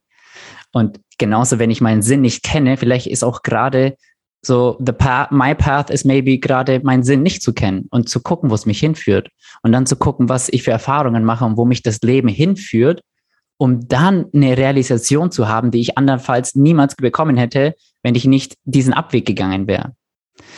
Also d- damit möchte ich nur allen einladen, auch ähm, Nichtwissen zu embracen, dass wir uns mit dem Nichtwissen anfreunden. Das ist so wichtig im Leben, dass wir uns mit Nichtwissen anfreunden und okay damit sind, Antworten nicht zu wissen, nicht zu wissen, wer wir sind, nicht zu wissen, was der Sinn unseres Lebens ist. Das ist okay, das nicht zu wissen. Das ist, das ist nicht schlimm. Das ist Teil des Sinns, wie gesagt, und Teil des Weges. Und, und ja, und das, das ist mir einfach nochmal wichtig anzumerken, weil sonst können wir uns da richtig wahnsinnig machen. Und die andere Frage, von der du gesagt hast, also Sinn ist was sehr Komplexes. Es ist echt eine auch multidimensionale Antwort, würde ich sagen. Also es hat es ist viele Ebenen, es hat viele Facetten, viele Aspekte von dem, was ich unter Sinn verstehe. Und aber auf einer ganz interessanten, ähm, ähm, würde ich sagen, also das ist ja, wenn wir da versuchen, das auch so verkopft anzugehen manchmal, dann können wir uns da so krass verlieren und irgendwas Abstraktes uns herleiten, was uns dann aber gar nicht die Erfahrung von Sinn gibt. Und deswegen ist es auch, dass wir, wenn wir über Sinn sprechen, dann ist es auch wichtig, dass wir das mit unseren Sinnen lernen zu erfahren. Also Sinn ist ja eine Sinneswahrnehmung. Das ist ja, ich meine, das Wort Sinneswahrnehmung sagt ja schon aus. Sense making. Something makes sense. Also es ist, es ist schlüssig, es ist kohärent. Ich kann es Ich kann es auch kognitiv greifen, aber ich kann es auch fühlen. Ich kann es in meinem Körper fühlen und ich habe die Erfahrung von Sinn. Wir, jeder Mensch kennt die Erfahrung von Sinn, auch wenn wir sie nicht so benennen und dann ganz klar herleiten können. Wenn wir uns mit unserem Liebsten gerade total verbunden fühlen, dann macht das für uns total Sinn. Dann haben wir diese Erfahrung von Sinn, haben wir ganz klar, direkt fühlbar und sind uns dessen gar nicht bewusst. Also da, da möchte ich auch jeden einladen, einfach auch mal sich auch auf sein Gefühl zu vertrauen. Also unser, unser Körper, unsere innere Weisheit weiß, was richtig ist, weiß, was wahr ist, weiß, was sinnvoll ist. Genau, das wollte ich nochmal gesagt haben. Ähm, ja, ich glaube, ich höre erstmal auf und guck mal, was, was du da, ob du was dazu sagen möchtest. Ja, also ein Gedanke von mir war jetzt, ähm, wenn ich mich selbst reflektiere, dass es ab und zu mal die Erfahrung gibt, wo äh, mein Körper und diese primären Sinne äh, mir das Zeichen geben, hey, das ist perfekt, so wie es ist, das ist gerade absolut sinnvoll und mein Verstand ähm, aber eine andere Geschichte konstruiert und das Ganze irgendwie stört. Und mhm. das ist mir aufgefallen, dass ähm, ähm, ja, dass manchmal so eine Dissonanz gibt, dass mein ähm, Verstand irgendein was anderes konstruiert, was dann oftmals ein Konstrukt ist, wie ich irgendwie mir Sinn zurechtgelegt habe oder so und dann das Ganze bewerte, dass es eben gerade nicht sinnvoll ist und dann eben Disharmonie entsteht. Ähm, ja, das ist interessant und die Aufgabe sicherlich ist, eine kohärente Geschichte auch zu haben zwischen Verstand und den den anderen Sinnen. Äh, was mir einfällt, ich hatte neulich ein, ähm, eine Dokumentation von Dalai Lama gehört, ähm, und der Dalai Lama hat über seine Meditationspraxis gesprochen und hatte nur erwähnt, dass für ihn das Denken auch ein Sinn ist. Das fand ich sehr interessant, diese Perspektive, mhm. weil er meinte, es ist für ihn der sechste Sinn, also mhm. sechster Sinn, zu viele ist die Intuition, ähm, aber er meinte, der Verstand, also das Denken ist für ihn auch ein Sinn. Und das fand ich ein sehr hilfreiches, ähm, sehr hilfreichen Gedanken, hilfreiches Modell, weil das so ein bisschen impliziert von wegen, ja, ich kann den wahrnehmen, wie auch mein Fühlen oder mein Sehen, ja. Ich kann es halt wahrnehmen, ich kann es als Information nehmen, aber ich bin das nicht, ja. Genau, genau. Und das, und genau da, da deutest du auf etwas sehr, sehr Wichtiges hin, dass wir in unserer heutigen Kultur, in der westlichen Kultur, so krass uns im Denken verloren haben, uns so krass mit unseren Gedanken identifizieren, dass wir wie der Fisch geworden sind, der das Wasser nicht mehr sieht. Also Wasser, welches Wasser? Wir sind so eingenommen von Gedanken, dass wir nicht mal mehr sehen, dass wir eigentlich die ganze Zeit Gedanken haben, aber dass diese Gedanken nicht unsere wahre Identität sind. Also das Denken ist auch wieder nur ein Werkzeug. Der Verstand ist ein Werkzeug, das wir benutzen können, aber wir müssen es nicht. Wenn wir uns, na, wenn wir uns schlafen legen, nachts und müde sind, dann müssen wir nicht denken. Wir, wir wollen schlafen. Aber wie viele von uns haben die Erfahrung, dass wir stundenlang im Bett liegen und denken, obwohl wir es eigentlich gar nicht wollen? Es ist ja, es ist ja etwas Zwanghaftes geworden. Das Denken ist zwanghaft geworden, weil wir uns mit diesen Gedanken, mit dieser Stimme oder diesen Stimmen, die im Kopf sind, so krass identifizieren, dass wir denken, wir sind diese Stimme oder diese Stimmen. Und da kommt halt auch das ganze Feld der Meditation und der Achtsamkeit ins Spiel, dass wir lernen, diese Gedanken zu beobachten und wahrzunehmen und zu merken, hey, krass, ja, Gedanken kommen und gehen ja. Das sind, sie sind ja wie Wolken letztlich. Aber wir sind ja nichts, was kommt und geht. Wir sind ja immer da. Wir sind ja der wolkenlose Himmel sozusagen. Das ist das Bewusstsein. Das Bewusstsein ist der wolkenlose Himmel, in dem alle Gedanken aufsteigen und ohne das gar keine Gedanken überhaupt erst entstehen können. Aber das Bewusstsein selbst ist kein Gedanke. Der Himmel ist nicht, besteht nicht aus Wolken, sondern es ist das, worin die Wolken existieren. Ähm, und das ist Deswegen ist auch diese, diese Achtsamkeitspraxis so, du sprichst ja auch immer davon, als eine Metafähigkeit. Es ist so ein, eine essentielle, ja, Tugend oder was auch immer, wie auch immer wir es nennen können, Fähigkeit oder ähm, Anker, den wir lernen können zu entwickeln, weil dadurch lernen wir zu erkennen am Ende des Tages, wer wir wirklich sind. Meditation ist der Weg nach Hause, wie Peter Bär sagt. Es ist wirklich ein Tool, um zu erkennen, was letztlich fundamental wirklich Wahrheit oder Wirklichkeit ist. Ja. Ja, ich frage dich gleich noch was zur Meditation. Äh, nur, genau, du hast gesagt, wir, wir denken eben sehr, sehr viel. Ja, definitiv. Ähm, nur ein Gedanke, es gibt auch Menschen, äh, die, es kann auch was schon mit Geburtstrauma und so weiter zu tun haben, die eben sehr, sehr stark und übersensibel für Körpergefühle sind. ja. äh, die praktisch überidentifiziert mit Gefühlen irgendwie sind von ihrem Körper, ähm, wo die sich, das kann ich mir natürlich schwer vorstellen als ähm, sehr kognitiv, mhm. mental geprägter Mensch, mhm. aber dann gibt es wiederum Menschen, die eben äh, das, was, wo ich vielleicht dazu neigen würde, meine Gedanken zu überidentifizieren, sich dann überidentifizieren mit ihren anderen sinnlichen Erfahrungen. Ja. Also das, mhm. äh, aber auch da ist Meditation das Tool, eben das zu beobachten, ohne zu bewerten. Ja. Total. Äh, das ist gerade super wertvoll, was du gerade sagst, weil das stimmt. Ähm, es gibt, wir haben Gedanken, wir haben aber auch Emotionen, wir haben Sinnes, körperliche Empfindungen ähm, auf einer bestimmten Ebene aus der, aus der Bewusstseinsperspektive, die ich jetzt benutze. Wenn ich Verstand meine, dann meine ich beides. Also Verstand ist für mich Gedanken und Emotionen. Das ist wichtig zu, zu vielleicht zu nennen. Ähm, das stimmt, dass manche Menschen mehr, viel mehr Gedanken und viel mehr im Kopf sind und manche mehr in ihren körperlichen Empfindungen und Emotionen. Interessanterweise, Tim, ich würde mich interessieren, was du dazu denkst. Und da kommen wir auch wieder zu dem Belonging und Becoming, maskulin und feminin. Männer, und das ist jetzt nicht als universelle Wahrheit, sondern das sind einfach nur Heuristiken, Durchschnittswerte, Beobachtungen, die ich gemacht habe ähm, äh, von Menschen. Männer sind meistens viel mehr im Kopf, sind viel mehr im rationalen Denken, sind dadurch auch mehr mit Gedanken identifiziert, stärker mit ihrem Ego. Frauen haben eine natürliche, mehr intuitive Anbindung mit dem Körper, mit Emotionen. Frauen sind viel häufig Häufig, nicht alle Frauen, aber viele Frauen, viele feminine Menschen sind mehr in, mit dem Schmerzkörper identifiziert, mit den Empfindungen, mit Emotionen und all den impulsiven Reaktionen, die unserem Körper da sind. Wie gesagt, das sind keine absoluten Tendenzen, das, äh, keine absoluten Wahrheiten, das sind einfach nur Tendenzen, aber das sind wieder, das Feminine ist wieder mehr im Körper, mehr mit dem Schmerzkörper auch, also Schmerzkörper ist auch dann die Emotion.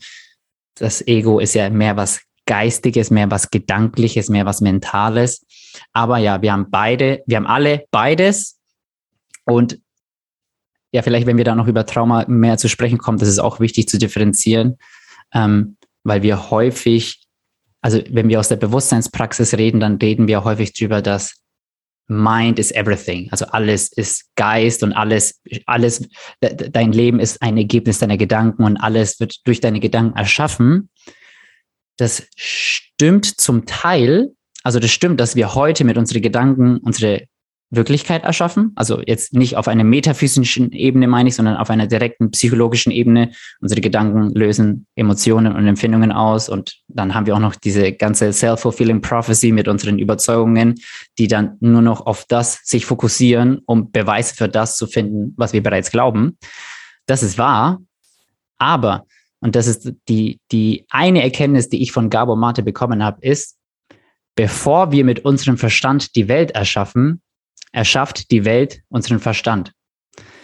Das bedeutet, dass unsere Kindheit, also unser frühes soziales Umfeld und damit alles, was wir in unserer Kindheit erfahren haben, all diese Erfahrungen erschaffen zuerst den Filter, die Brille, die mentale Brille, durch die wir heute die Welt interpretieren. Und das ist so wichtig, dass wir verstehen, weil unsere Geda- dann ist alles, was wir denken und fühlen, hat einen Sinn, hat auch wieder diesen Sinn von, es ist nicht einfach random, sondern es hat alles eine tiefere Ursache. Und diese tiefere Ursache liegt einfach in meistens in unserer Kindheit und was noch früher passiert ist. Und deswegen ist auch diese, diese, dieses neue holistische Traumaverständnis auch so essentiell, weil dort wird einfach der Nährboden für sehr viel, vieles von unserem Leben, für unser späteres Leben einfach gesetzt. Und da haben wir leider, oder so, so ist es, es ist wie es ist, aber da haben wir nicht so viel ähm, Freiheit drüber. Das ist äh, einfach, da sind wir zu größten Teilen einfach ein Produkt unserer Umwelt, unserer Eltern und von unseren Ahnen und alles, was wir mitbekommen haben. Ja, ja. Wo wir, wir gehen gleich da rein, weil das ein unfassbar spannendes Thema ist. Ähm, genau, nur, genau, du hast jetzt gesagt, die weibliche, oder du hast auch gesagt, ah, ja, Frauen sind eher ein bisschen mehr im Körper und Männer sind eher ein bisschen im Kopf, um das mal ganz plakativ zu sagen, wenn du es nicht so gesagt hast. Mhm. Ähm, das würde ich bestätigen. Das bestätige ich A, aus meiner Erfahrung und B, weil wir das eigentlich in allen Traditionen um die Welt auch finden. Ähm, mhm. Jetzt das kleine Aber, wenn es jemand aufschreit, ähm, das ist, denke ich, ein Problem unserer Gesellschaft, dass unsere Gesellschaft eben sehr stark ähm, maskulin geprägt ist, wenn das wir das mit dem Wissen und Verkopftsein praktisch angehen. Ich meine, mhm. äh, davon kann ich natürlich ein Lied singen, ich bin Ingenieur, ich bin Wissenschaftler und so in Ingenieurfamilie aufgewachsen. Für mich war auch immer das äh, Wissen und das Verstehen, das, das Ein und Alles so. Nun habe ich das Glück, dass ich ein Mann bin. Das heißt, es ja. passt ja für mich äh, so zum gewissen Maß. Habe ich auch noch Sport gemacht, das heißt, auch meine Körperanbindung nicht verloren, während ich so viel gedacht habe, würde ich sagen, hey, das war schon mal ganz gut so. Ähm, aber leider machen eben ganz viele Frauen durch, du hast ja gerade schon gesagt, dass das Umfeld uns so stark prägt. Und wenn wir eben in einem Umfeld, in einer Gesellschaft aufwachsen, wo eben der Verstand und diese männliche Energie so hoch gewertet wird, und ähm, dann haben eben leider viele Frauen letztendlich ein Problem, wenn sie das Spiel spielen, mhm. das Spiel praktisch mitspielen. Und meiner Ansicht nach entstehen eben viele Probleme und Krankheiten eben genau, genau dadurch, dass es natürlicherweise so sein sollte, dass wir genau diese weibliche Energie ähm, so verehren sollten. Also ich als Mann tue das so sehr. Also hm. ähm, ja, wenn meine Freundin einfach Dinge weiß und so, das ist wunder, wunderschön, dem vertraue ich, dem gebe ich voll hin, dieser weiblichen Energie. Ähm, und ich sehe aber auch, wie viele Frauen dem eben nicht mehr vertrauen, aus dem Grund, weil unsere Gesellschaft eben oft andere Signale gibt. Ähm, ja, wenn eben, ach, den konnte ich natürlich nicht aufmachen, aber Gleichberechtigung mit Gleichmachung verwechselt wird und wurde ganz schlimmer Triggerpunkt tatsächlich. Mhm. ähm, ja, genau, also ich gebe dir, gebe dir da recht. Ähm, wir dürfen halt dahin kommen, dass wir A, diese Unterschiede mehr, ähm, ja, mehr feiern, mehr lieben letztendlich. Genau, mehr feiern. Und ja, eben ja. Die, die Verbindung wieder schaffen. Das ist ja mhm. genau wieder das Interessante daran. Genau, genau. Und, und dass wir auch das Ehren, dass es okay ist, dass wir, also ich meine, wir Menschen sind alle, auf einer individuellen Ebene sind wir alle so unterschiedlich, das ist jetzt nicht aufs Geschlechter bezogen, aber meinem Verständnis nach auch, ja, gibt es auch Unterschiede bei den Geschlechtern. Und das ist okay, das ist schön, jeder hat was Wertvolles beizutragen und wie ich auch vorhin schon gesagt habe, wir haben beide, beides in uns. Und in manchen Bewegungen, die ich da sehe, ich will jetzt auch nicht zu sehr abdriften, aber dass da eine, wir wollen Gleichberechtigung, natürlich, wir wollen alle Gleichberechtigung, das ist super wichtig, aber das heißt nicht, dass wir alle gleich sind oder gleich sein sollten und vielleicht, und häufig fehlt da meiner Meinung nach auch vielleicht das tiefere spirituelle Verständnis, weil ich sage hier, wir sind sehr unterschiedlich, wir sind sehr individuell, aber natürlich auf der tiefsten Ebene sind wir untrennbar. Also deswegen ist es so wichtig, dass wir auch uns über diese verschiedenen Ebenen bewusst werden, dass wir auf einer bestimmten Ebene sehr unterschiedlich sind und auf einer tieferen Ebene alle eins sind. Vielleicht. Das ist jetzt die Frage, die wir hier vielleicht erörtern möchten, aber ähm, dass es vielleicht auch möglich ist, dass das alles gleichzeitig existieren kann.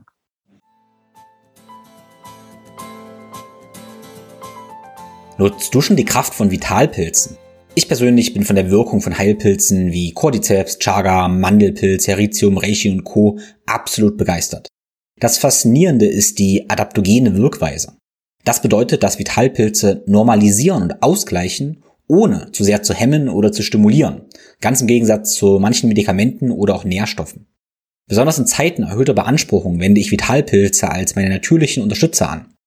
Die Azteken nannten übrigens Vitalpilze aufgrund ihrer gesundheitlichen Anwendungsmöglichkeiten auch Small Saints, also kleine Heilige. Und da kommt auch der Name des Vitalpilzherstellers meines Vertrauens her, Smaints. Smaints liefern wirklich hochwertigste Pilzextrakte. Und die Qualität ist entscheidend, denn leider finden sich im Internet viele wirkungslose Produkte. Deshalb verwendet Smaints nur Biopilze aus der E U, anstatt aus China. Und Smaints entwickelt durchdachte Rezepturen, die auf bestimmte Säulen abzielen. Meine persönliche Lieblingsrezeptur ist Fokus. Und das ist die Synergie aus Cordyceps und Heritium, die spürbar meine physische und mentale Leistungsfähigkeit und Stressresilienz steigert. Immun ist eine Kombination aus Chaga und Mandelpilz, die ich sehr gern für die Unterstützung des Immunsystems und auch beim Fasten empfehle. Neid baut auf den Pilzen Reishi und Heritium für entspannte Nächte auf. Und Balance unterstützt die innere Balance mit Reishi und Maitake. Diese Flüssigextrakte können überall beigemischt werden, ohne dass ein Kapselschlucken nötig ist und sie schmecken angenehm süßlich. Mein Tipp ist also, dass du dir ein oder mehrere Säulen aussuchst und die Kraft der Vitalpilze für dich nutzt. Dafür kannst du meinen Code T I M fünf, T I M fünf, alles groß und zusammen, benutzen und fünf Prozent auf der Seite smaints punkt de slash tim sparen. Das ist smaints, S M A I N T S punkt de slash tim. In den Shownotes findest du den Link und meinen Code. Wenn du mehr über Vitalpilze und Smaints lernen möchtest, dann höre dir gerne meine drei Podcasts mit einem der Gründer Max Enter an.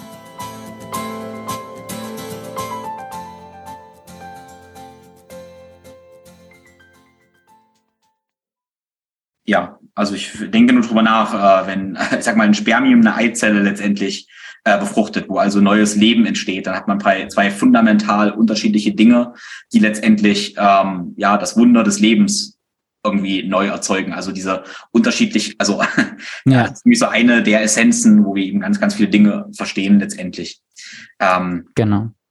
Ja, aber du hast das Thema Trauma angesprochen. Ähm, wie gesagt, super kraftvolles Thema. Für mich tatsächlich jetzt auch insofern oder in der Kommunikation für mich jetzt insofern interessant, weil ich mich ja freue, dass das Thema auch immer mehr wissenschaftlich untersucht wird mhm. und das einfach sehr, sehr hilfreich ist, um es letztendlich auch irgendwie, weil unsere Gesellschaft eben so geprägt ist, zugänglicher zu machen. Und das finde ich, finde ich natürlich wertvoll und gut.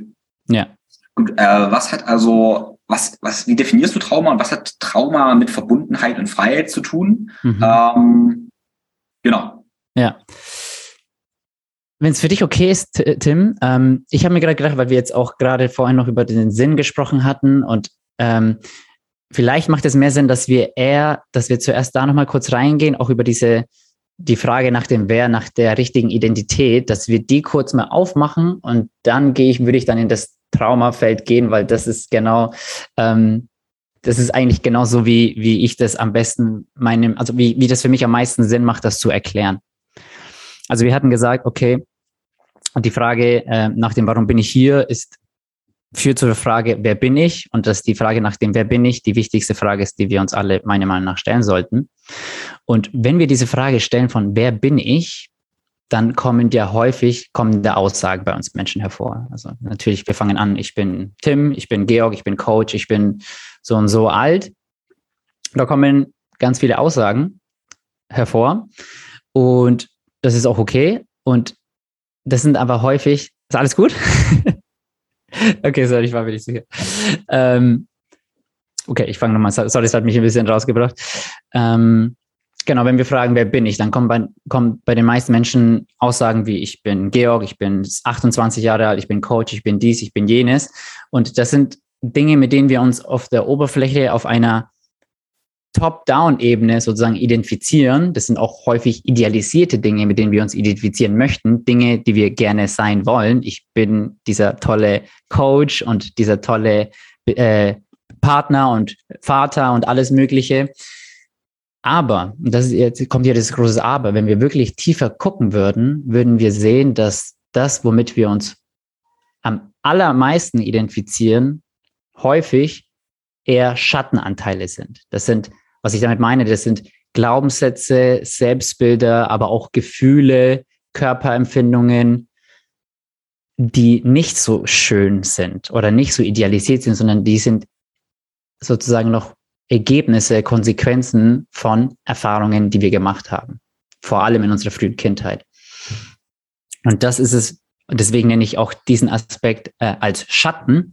Also der Schatten ist für mich alles, wer wir nicht sind. Das ist die Akku- Akkumulation all dessen, wer wir nicht sind, wer wir glauben zu sein, wer wir aufgrund unserer Erfahrungen geworden sind, sozusagen. Ähm, und das ist es, wo Trauma, wo die Dynamik von Trauma wirklich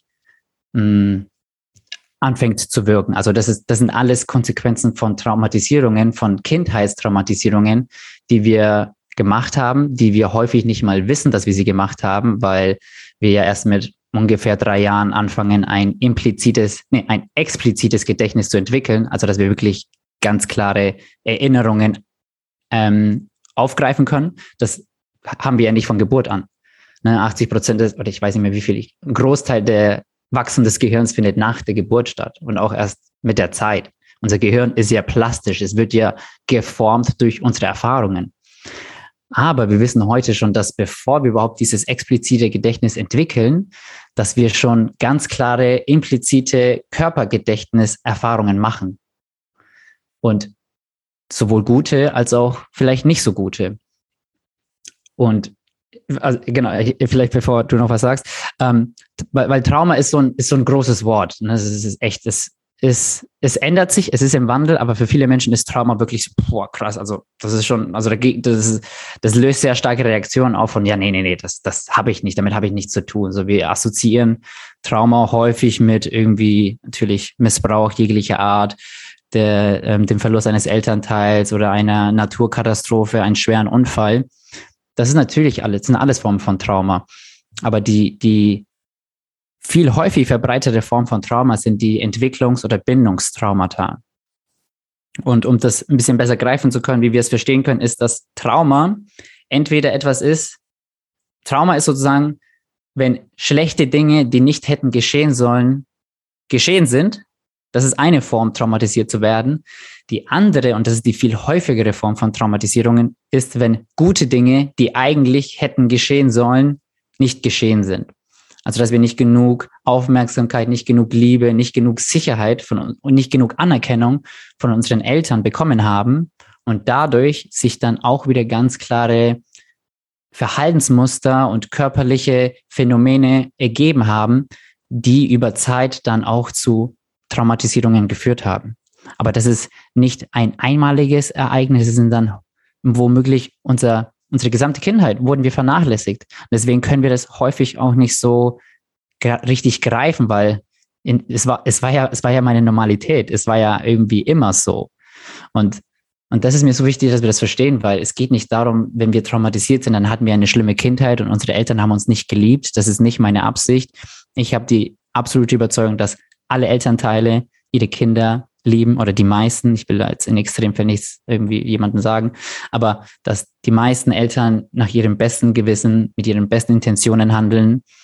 Und das bedeutet aber nicht, dass wir unbewusst deswegen trotzdem nicht unsere eigenen unaufgearbeiteten Themen weitergeben. Das ist die, das ist the nature of trauma. Was nicht verarbeitet wird, wird an die nächste Generation weitergegeben. Bis wir an den Punkt kommen, dass wir das in uns aufarbeiten und äh, diesen, diesen Cycle endlich lösen. Weil das, was unsere Eltern uns weitergegeben haben, das haben die auch wieder von ihren Eltern weitergegeben. Deswegen ist auch dieses, dieses, dieses kollektive Traumata-Wissen, was ich gerade von Thomas Hübel lerne, so, so wichtig, weil im Prinzip können wir diese Kette immer weiter nach hinten schieben. Unsere Eltern haben uns unbewusst traumatisiert, weil sie als Kinder auch von ihren Eltern sozusagen traumatisiert wurden. Also es sind immer verletzte Menschen, die Menschen verletzen, und diese verletzten Menschen haben dann irgendwann Kinder und geben das an die nächste Generation weiter. Aber wir können dieses, wir können dieses Spiel immer weiter nach hinten spielen. Also es gibt keinen Täter und es gibt keinen kein, kein Schuldigen. Wenn es einen Schuldigen gibt, dann gibt, dann ist es die menschliche Unbewusstheit selbst. Und, ähm, und das ist wichtig als Disclaimer, mir nochmal ähm, das anzu, anzumerken, weil sonst können wir uns da in sehr hm, komplizierten Dynamiken verlieren, die nicht notwendig sind, meiner Meinung nach. Ja, ja, es ist schön, dass du gesagt hast, dass äh, wahrscheinlich jede Eltern ihre Kinder lieben. Äh, du hast ja da auch praktisch kurz, äh, kurz gezögert, weil es offensichtlich irgendwie Dinge gibt, wo das eben nicht so wirkt. Mhm. Ähm, ich habe keine genaue Definition dafür, aber mir kommt sowas in den Kopf wie, ich denke, dass jede... Jede Eltern lieben das Kind so, wie es ihnen nach ihren jetzt in der aktuellen Situation mit ihren eigenen Traumatisierungen ihnen jetzt gerade möglich ist. Und das genau, ist das genau, Problem. Genau. Ähm, sie tun das Beste, was eben jetzt gerade möglich ist. Und wir dürfen uns eben dann angucken, warum eben das möglich ist, dass es gerade möglich ist und nicht eben mehr. Genau. Und das, das Beste, was ihnen jetzt oder damals zur Verfügung stande, dass das halt häufig einfach nicht ausreichend war. Und dass es okay ist und dass, dass wir Ja, dass wir, wir dürfen verletzt sein, wir dürfen auch alles über unsere Eltern oder über welchen Menschen auch immer denken, aber dass wir das einfach im Hinterkopf behalten von, okay, das hat keiner bewusst gemacht. Niemand, also Bewusstsein und Schmerzen, also die können sich ja nicht, die können ja nicht koexistieren. Entweder ich gebe, ich verletze andere Menschen oder ich bin bewusst. Aber die beiden Sachen können nicht koexistieren. Und Das deswegen ist es auch so wichtig, dass wir diese Bewusstseinsreise angehen, weil ja, am Ende des Tages geht es immer um Bewusstsein. Ich muss jetzt gerade nur, nur lachen, weil da habe ich nicht mal nachgedacht, weil wenn man sagt, ah, ich habe bewusst jemanden verletzt, äh, nach der Definition, also das sind wir in verschiedenen Ebenen, in verschiedenen Tiefen oder Höhen eben wieder drin. Mhm. Und in einer sehr hohen Ebene ist das eben nicht möglich, weil ich kann nur unbewusst jemanden verletzen. Ja, genau. ähm, in, in diesem Sinne. Aber auf einer, auf einer anderen Ebene funktioniert diese Logik eben nicht, aber. Und, und das ist halt wichtig, weil wir dann, die, wir haben, mein, also wir benutzen das Wort bewusst sehr unterschiedlich, wie man es vielleicht aus einer Bewusstseinsebene betrachtet. Wir haben ja alltäglich, ich meine, Bewusstsein, ein Mensch ist bewusst, ist, wenn er nicht schläft oder wenn er nicht tot ist, ne? Vielleicht nach einer Alltagsdefinition. Das ist nicht das, was ich unter bewusst meine. Deswegen benutze ich bei diesen anderen äh, Phänomenen, sage ich jemand, wir können absichtlich einen Menschen etwas zufügen. Aber wir können nicht unter einer Bewusstseinspraxisdefinition bewusst etwas Unbewusstes tun, weil jemand anderen Me- Menschen Schmerzen zufügen, ist etwas Unbewusstes. Was ich damit meine ist, ich bin mir nicht darüber bewusst, über die wahren Dynamiken in mir. Ich bin mir nicht darüber bewusst, dass auf einer fundamentalen Ebene, wenn ich einem anderen Menschen wehtue, ich mich selber, ich mir selber wehtue. Und deswegen ist es halt auch wichtig, dass wir eine richtig holistische ein holistisches, holistisches Verständnis davon entwickeln, was Bewusstsein am Ende des Tages wirklich ist. Lass uns das aber nochmal jetzt machen, bevor wir weitergehen, ist das, glaube ja. ich, wichtig. Was genau. ist für dich, ähm, was ist für dich Bewusstsein? Ja, ja das ist, das ist auch eine super ähm, spannende Frage, ähm, weil am Ende des Tages, ah, du hast hier ein Buch hervorgeholt, äh, welches ist es das? Oh, Power versus. Force, mhm. David Hawkins. Ja, was ist Bewusstsein? Das Spannende ist, wenn wir die Frage stellen, wer bin ich? Was ist das Leben? Was ist die wahre Natur des Universums?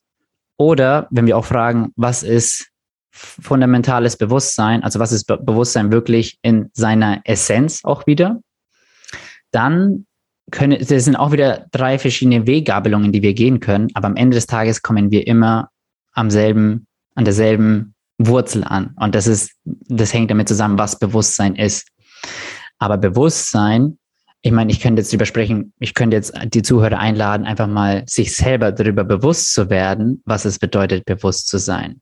Und wenn du mir zuhörst, dann wirst du merken, okay, da gibt es etwas in dir, ein, ein, ein Raum, eine Bewusstheit, wo diese Gedanken, die ich spreche, gehört werden und wo es dann schlüssig zusammengefügt wird. Aber bevor jetzt diese Gedanken irgendwie entstehen, gibt es in uns ja wirklich einfach diese Wachheit, eine stille Präsenz, die einfach nur da ist. Also eine, eine wache Präsenz, die da ist, die vor allem nicht da ist, wenn wir nicht denken, sondern die ist einfach. Also Bewusstsein ist. Und dieses Bewusstsein ist auch immer in uns. Und sozusagen, wenn wir jetzt mal auch von Meditation wieder zu sprechen kommen, der tiefere Sinn von Meditation ist es, einfach mal unser Bewusstsein komplett auf das Hier und Jetzt zu lenken. Also, und wenn wir vom Hier und Jetzt sprechen, dann meinen wir, okay, was, was ist ultimately die, was ist ultimativ letztlich wirklich wahr? Was ist Wahrheit? Dann tue ich meine Aufmerksamkeit auf das Hier und Jetzt lenken. Und wenn wir das lange genug machen und uns immer mehr in diesem Hier und Jetzt Präsenzbewusstsein verankern, dann werden wir mit der Zeit immer mehr die Erfahrung machen, dass etwas immer existiert, ein Raum, ein Feld, eine, ein Bewusstsein, das in allem ist und jenseits von allem. Und das geht damit einher mit dem Raum. Also ich fand es auch interessant, wo du vorhin gesagt hast, okay, ist, ist das Universum unendlich? Nee, es hat bestimmt eine Grenze, aber was ist dahinter? Ich meine, was ist überhaupt Raum? Ich meine, Raum, wir, wir, das, allein das Wort Raum, wir benennen etwas, wir geben, wir machen etwas zum Objekt, indem wir es benennen und wir machen uns davon eine Vorstellung, ja, Raum, ich, ich mache mir jetzt einfach einen mentalen Begriff davon. Genauso wie Stille. Stille ist ein Wort, ein also Lärm, Sprache, um auf die Abwesenheit von Lärm zu, hinzudeuten. Und das ist wieder dieses Paradox und das geht nicht. Raum existiert an sich nicht, sondern es ist das, worin alles andere existiert. Ohne Raum keine Dinge. Also Raum ermöglicht alles andere die Existenz, genauso wie Stille allen Klang die Existenz ermöglicht. Und Stille und Raum sind sozusagen auch wieder die zwei Seiten der gleichen Medaille, des gleichen Nichts sozusagen, dieses Nichts, in dem wir alle existieren. Wenn wir hoch in den Weltall gehen, dann gucken wir da in diesen ewigen Raum, in diesen endlosen Raum, der alles umfasst und alles beinhaltet. Und dieser Raum existiert aber nicht außerhalb von uns, sondern wir existieren ja auch wieder in diesem Raum. aber er ist auch in uns oder es. Und in Meditation, wenn wir uns immer mehr damit verbinden, mit diesem stillen Raum, der immer präsent ist, dann werden wir merken, wenn wir uns auch total entspannen in unseren Körper, wirklich, wenn wir uns mal auch wirklich auf diese Schwerkraft wieder fallen lassen, dann kommen wir irgendwann an einen Punkt, dass wir merken, okay, wir werden gehalten. Und dann fängt auch diese, diese Grenze von unserem Körper und unserer Umwelt fängt an, sich langsam aufzulösen. Und wir machen dann diese direkte Erfahrung von, okay, wow, es ist wirklich so, dass es keine Getrenntheit gibt. Ich bin, in meiner Essenz bin ich Teil dieses Raumes, Teil dieses Bewusstseins, das alles miteinander verbindet. Und das ist sozusagen auf einer direkten Ebene, ist dann sozusagen Bewusstsein ist alles und gleichzeitig nichts. Und dieses Nichts ist gleichzeitig wieder alles. Und sozusagen ist Bewusstsein fundamental gesehen das Einzige, was existiert. Alles andere ist eine Manifestation und eine Form von Bewusstsein. Aber es existiert nicht unabhängig vom Bewusstsein. Und das klingt jetzt extrem spirituell, das klingt extrem philosoph- philosophisch, aber ich behaupte sogar, dass wir heutzutage sehr gute Belege in der Wissenschaft haben, dass das, was ich sage, wahr ist. Jeder, den es interessiert, der kann sich gerne mal mit dem Hard Problem of Consciousness beschäftigen.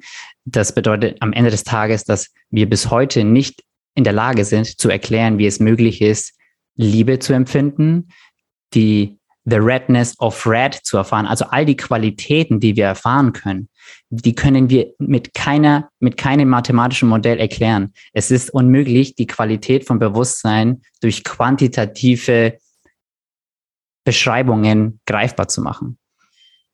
Und wir müssen da auch, ich, ich, ich glaube, wir müssen da gar nicht reingehen, aber am Ende des Tages sage ich, Bewusstsein ist fundamental, Bewusstsein ist the primary reality und alles, was wir als Materie bezeichnen, ist ein Produkt, eine Manifestation von Bewusstsein, aber existiert nicht unabhängig von Bewusstsein.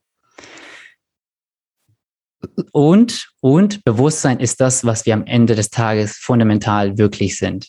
Also es ist das, woraus das Universum besteht, aber auch das, was wir sind. Und in diesem Bewusstsein, in diesem Einheitsbewusstsein, das ist sozusagen eine allumfassende Liebe, eine allumfassende Präsenz, wo alles miteinander verbunden ist und letztlich alles eine fundamentale Einheit darstellt. Ja. Ja, Punkt. Also ich, ich hoffe, das war jetzt für den einen oder anderen irgendwie hilfreich. Ähm, wer von den Hörern irgendwie meditiert oder so in Stille sitzt, der kann das nochmal auf sich wirken lassen quasi.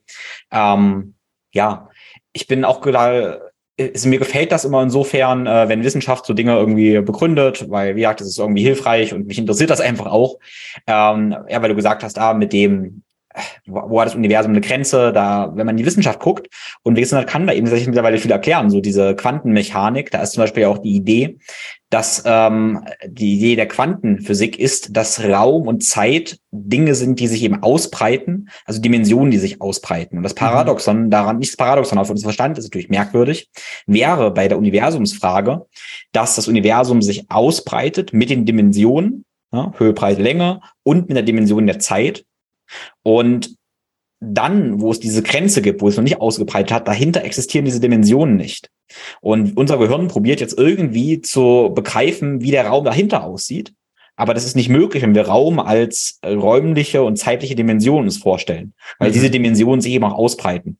Mhm. Also auch die, ähm, damit sagt auch schon Stephen Hawkins zum Beispiel, ähm, dass es deshalb auch Räume gibt, die praktisch keine, wir müssen ein anderes Wort dafür finden, weil das passt ja nicht, wenn wir eben von Höhe, Breite, Länge und genau. Zeit von diesen Dimensionen sprechen. Aber es gibt einen Raum, wo Raum passiert. Also das sagt ganz klar eben auch die Physik. Und mhm. das ist tatsächlich eben auch mehr oder weniger diese Erfahrung, die suchende spirituelle Lehrer seit Jahrtausenden machen, die wir machen, äh, wo wir genau das eben erfahren, dass es einen Raum gibt, wo Raum, Raum in unserem Sinne, ähm, passiert und auch Zeit passiert. Das ist auch noch eine wichtige Notiz vielleicht, dass auch Zeit da in diesem Raum, den du Bewusstsein genannt hast, eben passiert. Durchaus, ja. Ähm, in, in, in, in, in der weltlichen Menschen-Erfahrungsebene ja. Ähm, von dem Raum, von dem ich spreche, ähm, ist tatsächlich Zeitlosigkeit die wahre Natur. Also ja, ich meine, wir können jetzt auch nochmal dekonstruieren, was ist Zeit. Aber wenn wir dann äh, auch äh, wieder...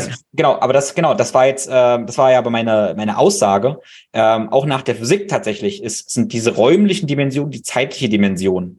Eben mhm. etwas, was ja, Raum, aus, also das Raumzeitkontinuum sozusagen. Genau, ja. ja. Und ähm, dahinter oder darunter oder währenddessen und darüber ist mhm. praktisch das Zeitlose und das Raumlose. Genau, okay, okay. Also das okay. ist tatsächlich im Alignment mit ähm, ja mit der Quanten. Mit dem, was du meinst, genau.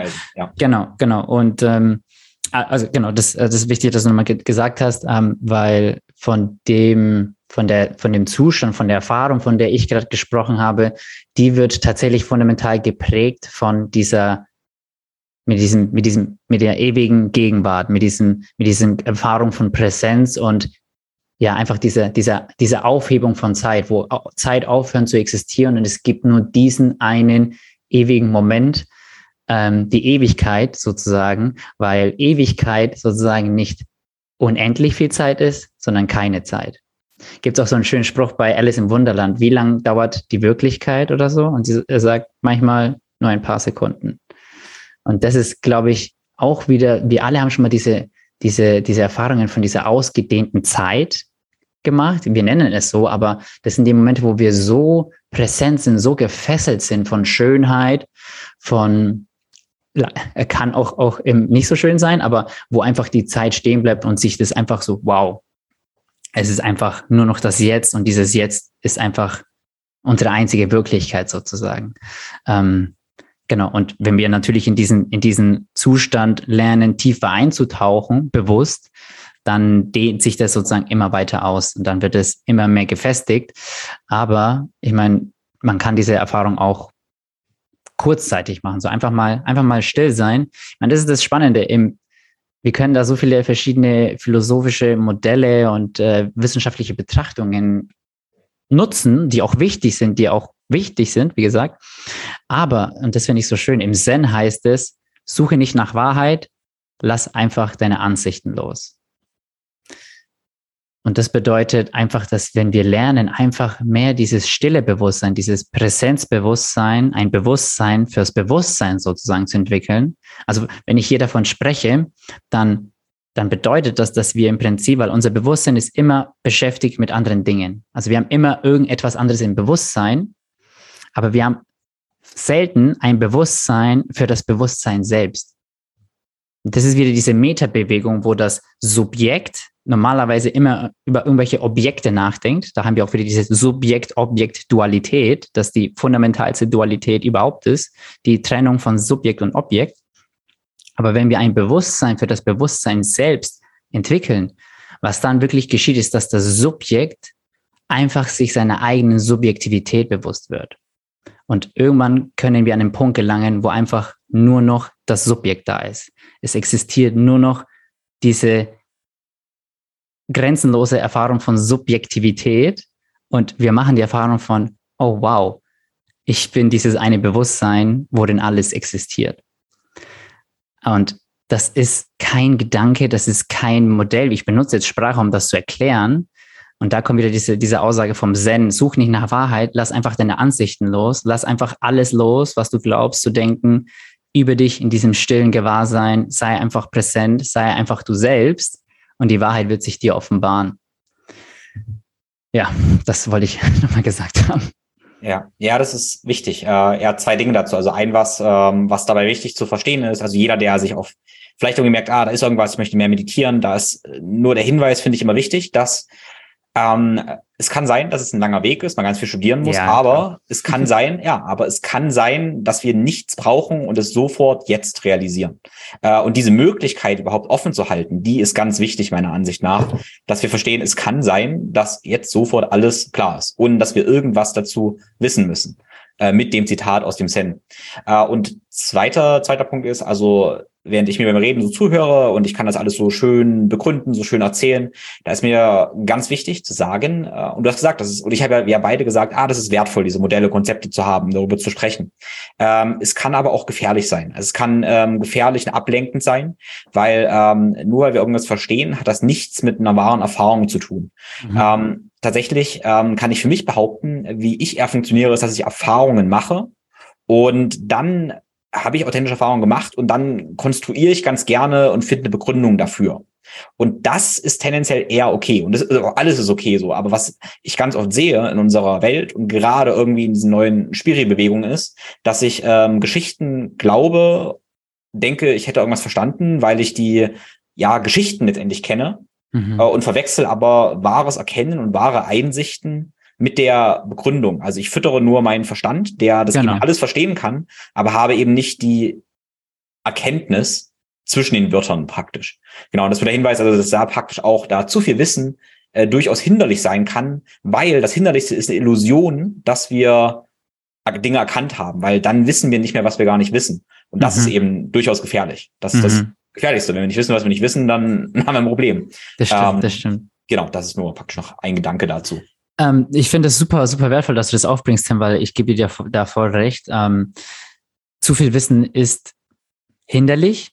Ich, ich spreche da auch aus meiner ganz äh, klaren, auch eigenen Erfahrung. Ich bin da auch schon auch sehr da im Geistigen unterwegs. Ich habe trotzdem auch Erfahrungen gemacht, die äh, jenseits davon existiert haben, die mich in dem gefestigt haben.